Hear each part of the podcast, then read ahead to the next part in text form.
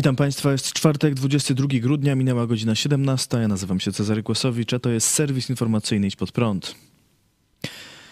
Prezydent Ukrainy spotkał się wczoraj w Waszyngtonie z prezydentem Stanów Zjednoczonych Joe Bidenem. Wygłosił też przemówienie w amerykańskim kongresie. Na wspólnej konferencji Joe Biden ogłosił, że USA przekażą Ukrainie baterię Patriot.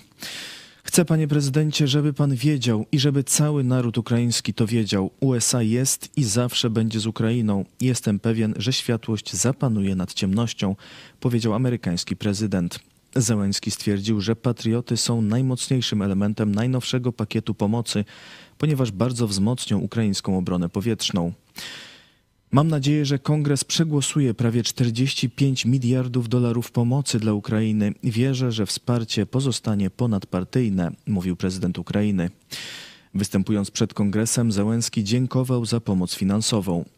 Wasze pieniądze to nie jałmużna, to inwestycja w globalne bezpieczeństwo i demokrację, którą zajmiemy się w najbardziej odpowiedzialny sposób.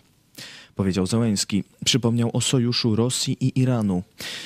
Jeden terrorysta znalazł drugiego. To tylko kwestia czasu, kiedy uderzą przeciwko waszym innym sojusznikom. Jeśli ich nie powstrzymamy, musimy to zrobić, mówił prezydent Ukrainy. Zapewnił też, że Ukraina zwycięży.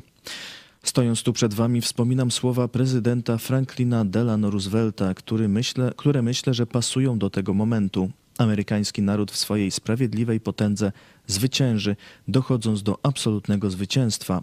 Naród ukraiński również zwycięży absolutnie.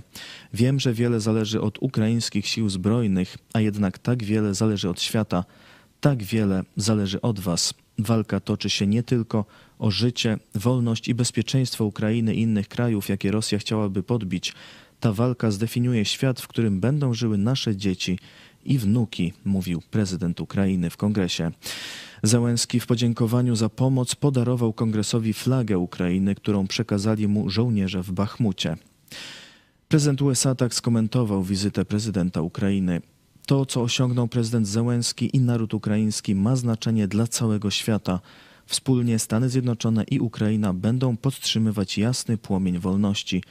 To światło znowu zwycięży ciemność. No, komentatorzy y, i zresztą Nancy Pelosi porównała to do wizyty y, Winstona Churchilla w 1941 roku. On wzywał właśnie też e, Stany Zjednoczone. Ta wizyta miała być wezwaniem do, do, do większego zaangażowania się do walki e, z, z, e, z Niemcami. U Żeleńskiego no, były takie tony właśnie odwołujące się do Churchilla i podkreślanie, że jest tylko jedno rozwiązanie dla tej wojny.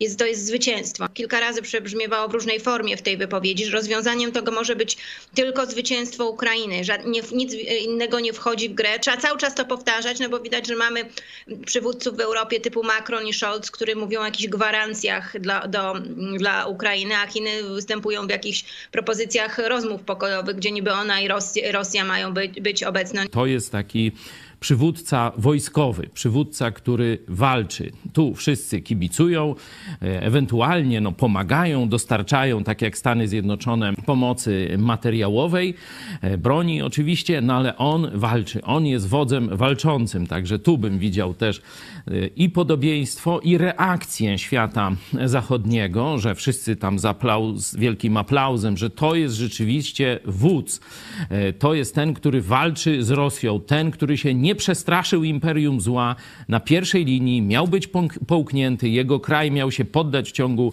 najwyżej dwóch tygodni, gdyby e, Ukraińcy nie podjęli wyzwania i nie stanęli murem za swoim narodem, mówię o armii, i za swoim e, prezydentem. Także to, e, to wszystko, można powiedzieć, w osobie prezydenta Zełenskiego jest zogniskowane i tak jest to postrzegane na Zachodzie.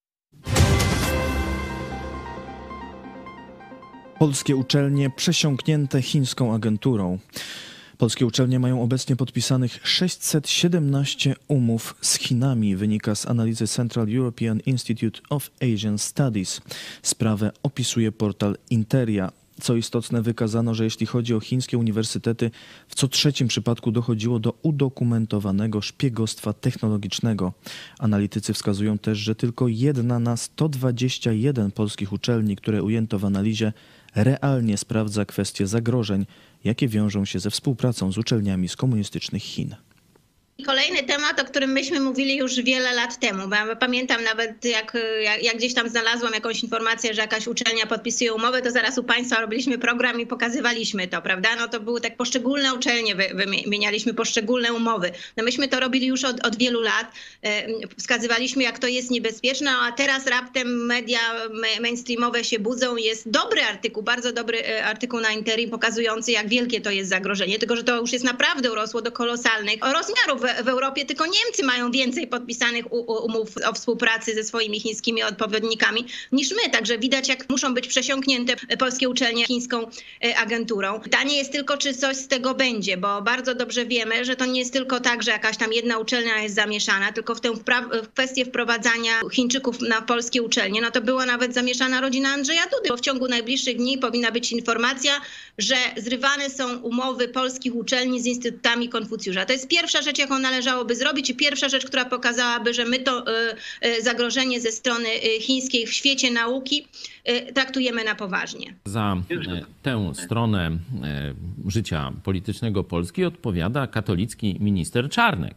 Nie? On mówi, że jest takim tu antykomunistą, tam jakieś podręczniki, tego, śmego, o Gomułce czy o kimś, ale jeśli chodzi o współpracę z dzisiejszym komunizmem, a nie, no to już towarzysze są, jak widzicie, otwarci ze ściągniętymi majtami, bo nie ma żadnej ochrony kontrwywiadowczej, czyli e, chińskie firmy szpiegowskie podszywające się pod jakieś tam instytuty naukowe czyszczą, można powiedzieć, wszystkie polskie uczelnie, szczególnie techniczne, politechniki i tak dalej, czyszczą ze wszystkich wynalazków, z jakichś tam odkryć, prac nad różnymi nowoczesnymi technologiami i też czyszczą zapewne, jeśli chodzi o drenaż mózgów. Także na to pozwala towarzysz, towarzysz Czarnek.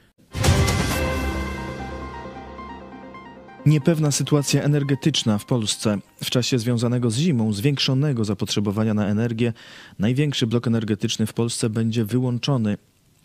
Najnowszy blok elektrowni Kozienice o mocy ponad 1000 MW zmaga się z usterkami. W celu naprawy będzie on wyłączony od piątku aż do 8 stycznia. Polskie sieci energetyczne przyznają, że brak tak dużego bloku może być problemem, ale wyrażają nadzieję, że pogoda pomoże w zbilansowaniu systemu.